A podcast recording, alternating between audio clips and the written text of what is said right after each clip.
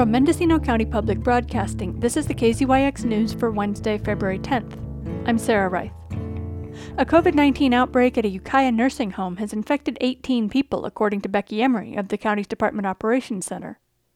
The outbreak was identified at Mountain View Assisted Living and Memory Care on Saturday. Twelve residents and six staff have tested positive, and another staff member is considered a close contact and is in quarantine. Two people at the jail are positive for the virus. And Allison Bailey, the program manager for the Measure B Citizens Oversight Committee, is no longer working in that position. Dr. Jenine Miller, who heads the county's behavioral health department, said in a statement that her department will be taking over Measure B clerical tasks, monitoring fiscal activities related to Measure B, and continuing the development of the training center and the crisis residential treatment facility. Supervisor John Haschak, who's on the Measure B ad hoc committee, said he does not believe it was a rash decision, and that, quote, with the variety of tasks that were being done by people in either behavioral health or facilities, it seems that streamlining and cost efficiencies were appropriate. And the three year anniversary of Khadijah Britton's disappearance was Sunday. Witnesses say Britton was abducted at gunpoint by Negie Fallis on February 7, 2018. On Friday, Scott Shelby, the special agent in charge of the San Francisco division of the FBI, said the Bureau is still working with the county to find Khadijah Britton. I want to announce the FBI is offering a $10,000 reward for information that would lead to the arrest and conviction of those who are responsible for Khadijah's disappearance. We are encouraging members of the community to come forward. Somebody knows. Anyone with that information is urged to call the Sheriff's Office or WeTip, the anonymous crime reporting hotline at 800 782 7463. You can also email the FBI at tips.fbi.gov. At yesterday's Board of Supervisors meeting, Dr. Coren reported that the county only has enough vaccines for second doses this week.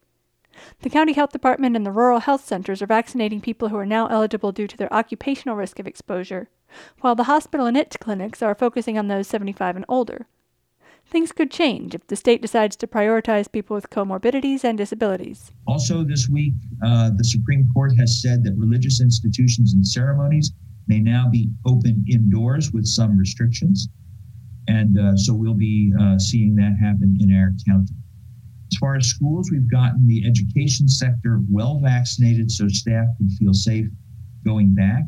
We've worked with the schools on their safe reopening plans, and uh, we've approved one school system and are ready to uh, approve the other plans as they come in.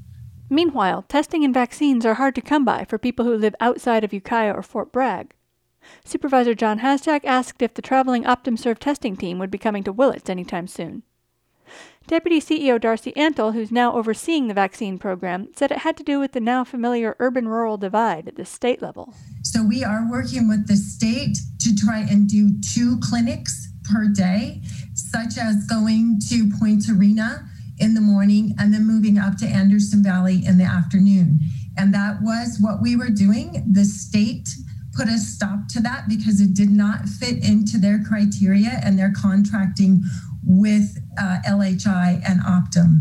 I'm in communications with them as most recently as yesterday, trying to reconcile this this issue and tell them that the state format is not conducive to smaller, rural, very diverse um, counties such as Mendocino County. So the answer is it's not going to be coming to Willits in the near future. If he gives me the go ahead, we'll be there next week, but I have to have the state approval to do so. But Anna Stockel, who called in during public comment, said she thought the county and the state have something in common.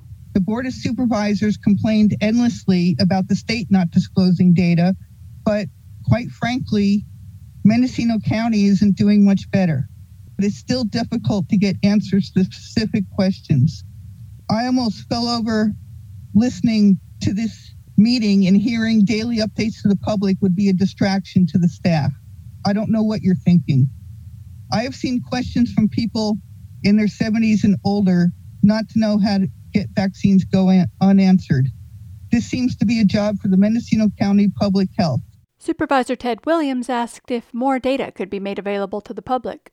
Are we doing better over time? The you, you may know, I may know. The general public doesn't know, other than we're telling them, trust us, we're doing a good job. They'd like to see the data. Emery said her focus has been on satisfying state reporting requirements. I will talk with our team and see what we can do. Um, it is not something I think that we can make happen this week as we're continuing our efforts in uh, working through all of the other processes. Uh, the state is in transition for multiple um, systems. They have over nine systems involved in tracking all of the vaccines that we've been working through. And so that's one of the challenges I think that we're facing with this. The board supported giving direction to staff to publish how many vaccines were distributed daily by which provider.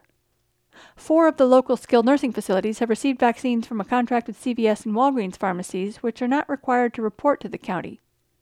Williams offered to collect the data himself rather than wait a week or two. And Supervisor Maureen Mulheren revisited the issue of what kind of paperwork is necessary for essential workers who are eligible for the vaccine but don't have pay stubs. I think it's important that the uh, county public health gets out to all of the vaccine locations, the vaccine clinic locations, that we will accept a letter for proof of employment instead of a pay stub for some essential workers. That has been a question that has been coming up, and I think uh, clear direction to the vaccine clinics on that would be would be helpful.